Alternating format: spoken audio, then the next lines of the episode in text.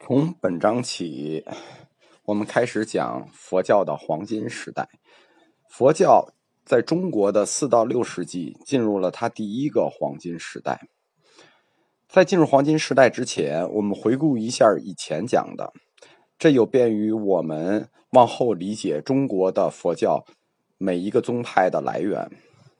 首先，佛教构筑了三个世界体系。第一个世界体系是以有部哲学为基础的，第二个哲学体系是以大乘中观哲学为基础的，第三个体系是以瑜伽行派为基础的。在中国还有一种影响深远的哲学体系，但对外域佛教影响很少，它大概影响到中国佛教至少一半以上的宗派，就是如来藏缘起体系，但是对这套体系中国本土研究很少。日本高崎教授对它有很深的研究。我们主要讲一下最重要的三个流派。从这个时代起，中国已经彻底进入了大乘时代。公元四到六世纪，大概相当于中国的东晋南北朝时代。嗯，但是我们的黄金时代会更长一些，起点会更早。为了方便技术呢，我把这个时间点往前再追溯一个世纪，就是前三国和西晋时代。西晋王朝是在士族门阀制度建立起来的，是由大地主支持的。东晋呢，也延续了西晋的这种社会结构。大家族有一特点，就是读书做学问，它有传统。所以在这个时代，般若学作为一种主流学观就有它的社会基础了。大概在公元四百二十年，出身于一个低级士族的东晋将军刘裕废掉晋帝，自立宋朝。此后江南地区政权更迭，历时宋齐梁陈，一直到接近公元六百年统一于隋。差不多在公元五百八十九年吧，整个历时一百七十年到二百年之间。宋齐梁陈他们建都都是在建业，就是今天的长江，是以长江流域为基地的，与北方诸国开展长期的对抗，史称南朝。加上原先的吴国和东晋，又通称为六朝。这是长江流域的状态。而此时的黄河流域就是中国的北方。自西晋灭亡以后呢，又有匈奴、鲜卑、羯、氐、羌几个少数民族，他们先后建立起来了十六个国家，也是互相兼并，最后统一于鲜卑的拓跋卫。鲜卑是北方的一个游牧民族，如果从地理上考证，就是今天呼和浩特附近。大概公元三百八十六年，鲜卑定都于山西大同，史称北魏。次年称帝，号道武帝。后来他又灭了梁，完成了黄河流域的统一，迁都到了洛阳。这一族出身的鲜卑人有一特点，他们出身在呼和浩特旁边的武川县，在这个县里历史上出过十几位皇帝。凡内蒙出生的皇帝都有一个共同特点，就是他们打出内蒙的第一战一定是建都在大同。我们介绍了，这就是四到六世纪整个中国黄河流域和长江流域的整个政治生态。那么我们下面就按时间顺序给大家讲一下在这个阶段里佛教的发展。我们把时间点追溯到汉末，三国的起点。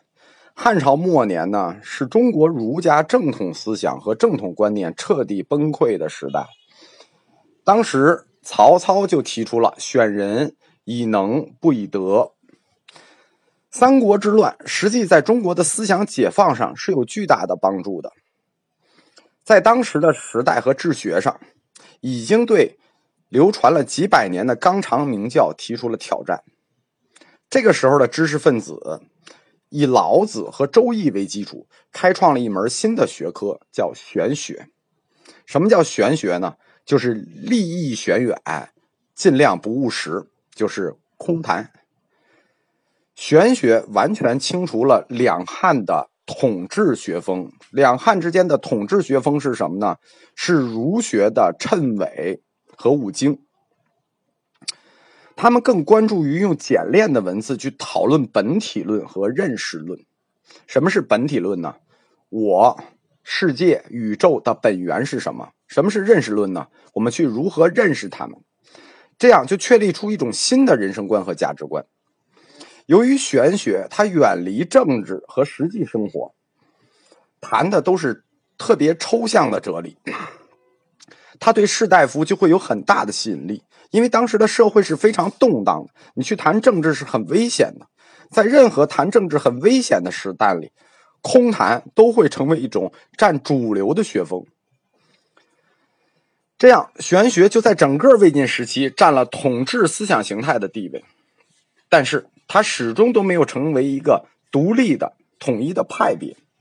而这种非儒之风和玄学的兴起，又为佛教全面发展创造了非常良好的思想状态。这种学风在本质上跟佛教的般若学是相通的，所以整个贯穿两界。般若是什么？智慧。贯穿两晋，般若学都是显学。在三国归晋之前，北方的曹魏和南方的孙吴，他们对佛教的态度也是不一样的。曹氏集团对佛教的态度是一个历史的疑案，一方面他们对佛教徒的管控非常的严格，另一方面他们又积极的去推动易经。在这里有一个人要特别被提出来，就是曹植、曹子建，他是公认的中国佛教音乐的创始者。书中记载，曹植发明了一种类如西方基督教去唱赞美诗的形式来歌唱佛经。在整部佛教史中涉及的人物比较多，尤其是进入中国佛教史以后，我们不能一一涉猎，我一般只挑那种具有吉尼斯性质的人来跟大家谈，因为在佛教中国的传承史上，这个传这个，这个传这个，这个传那个，这人名实在太多了，我记不过来，大家也记不过来，所以我尽量就挑最重要的，或者具有代表性性的，或者是第一个的这种特殊意义的人来谈。在南方，孙吴集团主流学风也是般若学，但是它相对于曹魏更加发达，它的主要的弘扬者叫知谦。有不可靠的史料是说，孙权本人就是个白人，或者是一个白人混血者。这个知谦原籍越制，就是今天的中亚，但是他来中国很早，他在汉灵帝时期整个家庭就移居到中国了，所以他的汉语水平非常的高。据书中记载，此人背通六国文字，避乱治巫，就是说他他精通六国外语。后来被孙权所闻，拜为博士。在三国这个时代里，几个开创者都是非常尊重读书人的。之前一生他共易经几十部，最重要的两部经，一部叫大明度无极经，一部叫维摩诘经。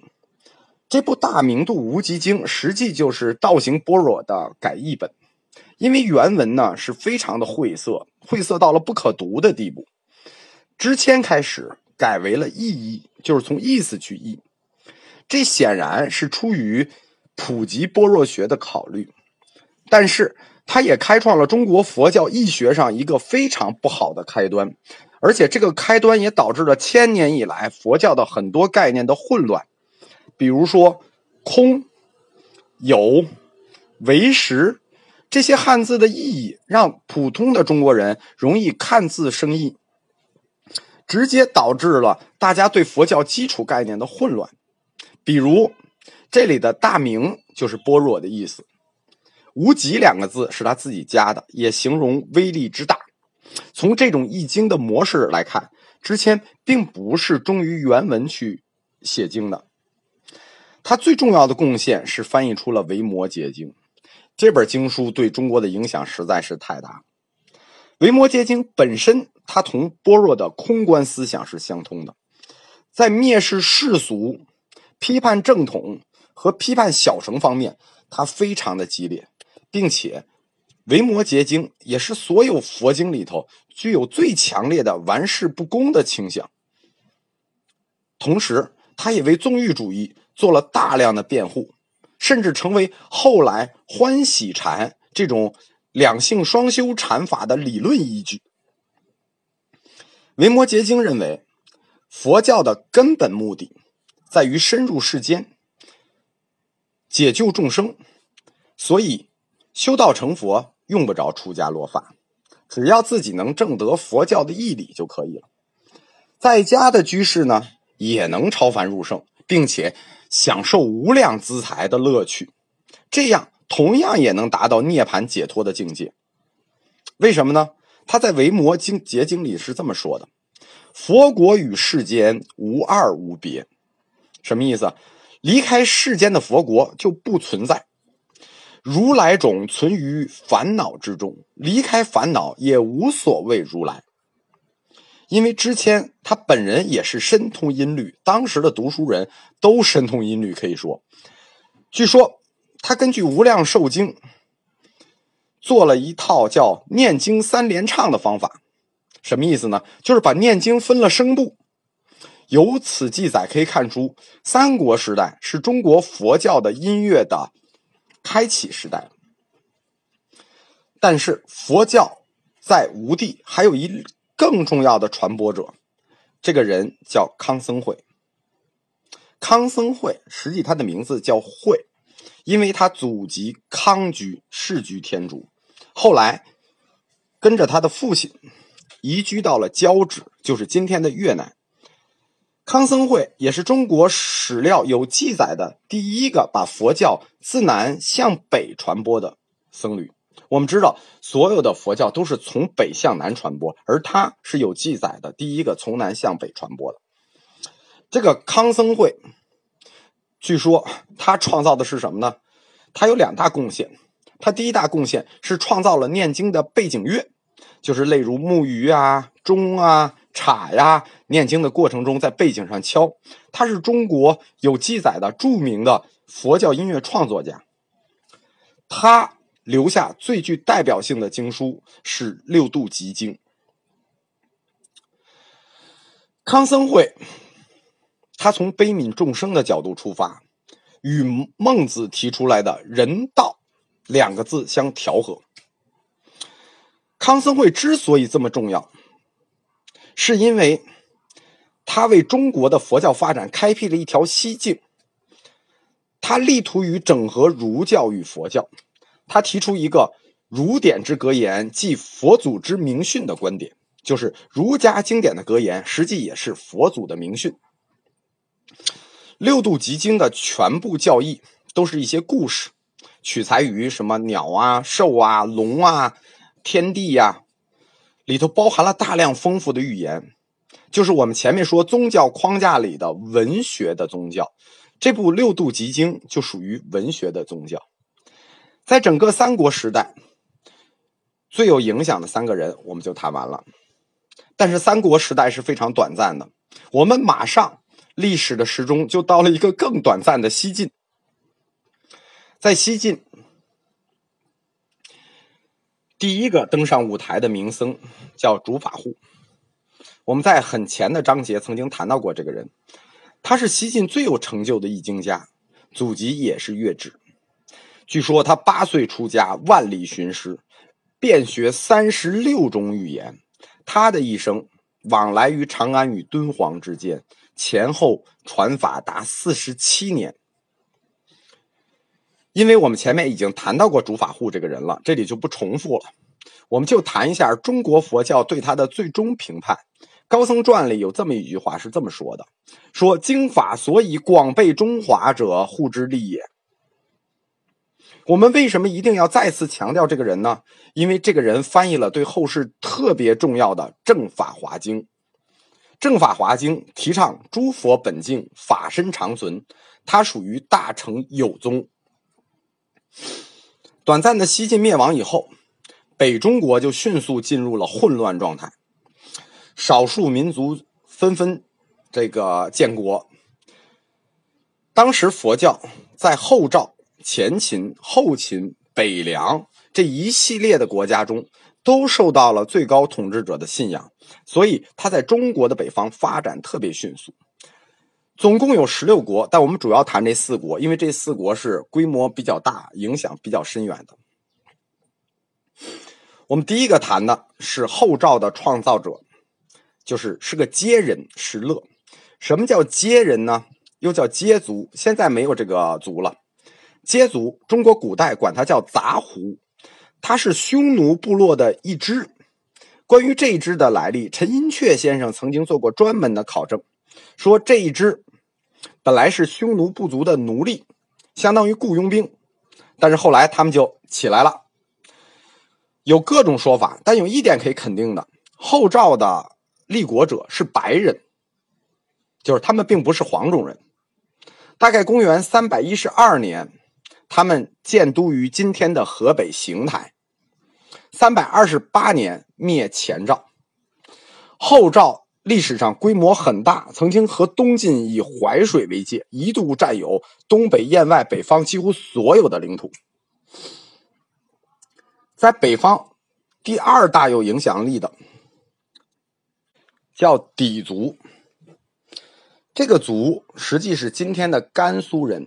《山海经·大荒西经》里曾经说，有户人之国，炎黄之孙，名曰灵，灵生户人。这个户人就是今当时的氐族。氐族建都于长安。三五七年，中国历史上著名的皇帝氐族的苻坚即帝位，他拥有黄河流域和长江上游广大地区，他本人是非常爱好佛教的，征集各地高僧。在三七九年，他攻破襄阳，俘虏了当时著名的僧人道安。在他生前，他重用了一个非常有名的士人，就是王猛。因为他重用王猛，所以前秦的国力极盛。王猛死后，苻坚南征，后在淝水败给了谢安，就是历史上著名的这个淝水之战，就是以八十万敌六万，最后被六万破了，从此国势衰败。而这个时候谢安带的就是中国古代最著名的叫五大精锐之一的北府兵。当他国势衰败之后，他统治部族的一支羌人姚苌就杀了苻坚，据了长安，就是所谓的后秦。后来他的儿子姚兴立先后又灭了前秦，降了西秦，亡了后梁，成为中国西部著名的强国。姚兴是一代明君，他内注儒学，外重视佛教义学，在当时北部十六国是文化最繁荣的朝代。他当时迎著名的僧人鸠摩罗什到长安，集全国沙门五千人，号称当时一时名僧大德辈出，领中国佛学之先。在整个北方这十六国里，有三大僧人影响力巨大，这三大僧人是佛图澄、道安和鸠摩罗什。佛图澄是中国第一个以神意著称的和尚，他是新疆人，就是龟兹人。史书上记载，此人活了一百一十六岁，以神意著称。他的人生充满了各种神怪故事。《高僧传本纪》说，他善诵神咒，能驱鬼拘龙，就是能能驱除鬼，能把龙拘来。千里之外，事事于掌中，就是说千里之外的事儿手里就能看。起死回生，驱龙降雨，这更不在话下。所以在相当程度上，这反映了当时西域的那些原始巫术渗透入中国佛教的情况。同时，佛图澄开创了中国神僧一途，成为中国佛教密宗的先驱。但是他本人是持戒甚严的。后来中国的第一个名僧道安就曾经以比丘大戒士求教于成和尚。佛图澄一生声名远播中外，后来死于后赵建武十四年。他的一生在北中国活动了三十多年。佛图澄是中国历史上第一次让佛教这门宗教变成统治最高阶级真正信仰的宗教，并且纳入国教系统。十六国第二个著名的僧人叫释道安，他俗家姓魏，是今天的河北石家庄人，当时叫常山五柳，就是今天河北的正定南部。从小就是孤儿，十二岁出家。这里特别提一下，石家庄旁边的正定是一个佛教的圣地，以前石家庄只是正定的郊区一个村，石家村。现在反过来了，正定成为石家庄下面的一个区了。在正定大概有七八座唐朝的寺庙，非常好看。道安的一生大概分为三个阶段，我们尤其要重视谈一下道安这个人，因为这是我们中国本土第一个出现的自我成长起来的大师。有一大特点，在佛教史上，凡是真正成为大师的，往往都是自我成长起来的。他本人为后世的僧门立下了很多的规范，传播影响至今。道安的一生，他的三个阶段是这么划分的。他第一个阶段是在北方避难传法的阶段，因为他少小就是孤儿，所以他很早就过着颠沛流离的生活。他的一生就是经历了当时那个朝代我们在史书上看的所有的动乱，比如说石赵的内部之乱啊，冉魏之乱啊，冉魏当时挑起的民族之乱啊，慕容嫣与冉魏之战啊，他全部经历了，辗转流亡，历尽艰难。在这个阶段，他仍然不放弃自我的学习，但是他学的教义呢，基本都属于小乘教义，尤其是安世高的禅教之学，就是我们说的禅术。道安是一个真正的民族主义者，他的民族正统观念非常的强，在他的一生里，他时刻不忘那种一夏之变，心中始终都激荡着山左荡漠，这个一夏扭绝，衣冠南渡的这种痛苦，就是中国传统文人的那种痛苦。所以不单他在行文里时刻露出这种悲壮之气，而且他的一生也以佛教左化自认。什么意思啊？认为佛教就应该是帮助帮助教化的这么一个宗教。他始终告诫门下说，不依国主则法不立，就是如果你要不依靠这个统治阶级，你的法是不能立的。后来这几乎成了中国佛教的一大根本原则。从此以后，佛教就不但是为自己的了，也是为人的。他不但求个人的解脱，也开始寻求整个社会的公平、正义、安宁和福祉。但与此对应，他也需要当权者的支持，也需要与最高的统治集团合作。这种思潮和倾向到了道安时代成为了主流。道安人生的第二个时期是他在襄阳的弘法时期。道安南下就是因为北呃西晋倒了嘛，他这个追从追追追踪着晋史一直向南，但是到了襄阳呢，就应当时名士的邀请就留下了。当时这个名士对他的评价之高啊，当时有一句诗叫天不终朝而雨六合者，弥天之云也，就是说他已经他的那个佛法像弥天之云一样。这个阶段道安就从小乘更进了一步，他着重研究的就是般若学。在道安的第三个时代就是他的长安时期，因为那个时候前秦的著名的皇帝苻坚围攻襄阳，道安把所有的徒弟全部分散了，说你们各自传法吧。后来这些徒弟都是一代名僧，后来最有名的一支就是庐山慧远。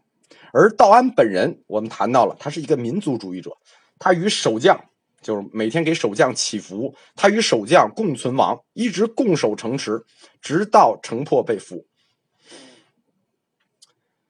然后就被裸到了长安，与另一大名僧鸠摩罗什见面了。道安的一生在佛教史上，在佛教的思想史上有三大贡献。他的第一大贡献是什么呢？他用玄学的观点去裁剪佛教的义理，反过来他又把佛教的义理融入到了玄学的潮流里来，这样外来的晦涩的佛教义学就通过了中国世人很熟悉的玄学，进入了中国上层思想领域，成为知识分子爱好研究的领域。道安是这种思潮的真正的奠基人。第二点就是他指导了中国翻译佛经的原则。这个原则是什么呢？这个原则我们说在康僧会其实就开始了，叫方俗不同，许其五师胡本。意思就是说，根据咱们自己的民族风格写具有中国特色的经书，不必拘泥于原文。所以他就为佛教理论的中国化做出了原则性的规定，或者说做出了理论上的示范，提供了佛经中国化的方法上的指导。第三点就是他制定了僧尼规范，制定了仪轨，统一了所有佛教徒的姓氏和生活。因为当时僧侣已经很多了，然后呢也住在庙里头，于是日常的活动呀，他就需要有规范。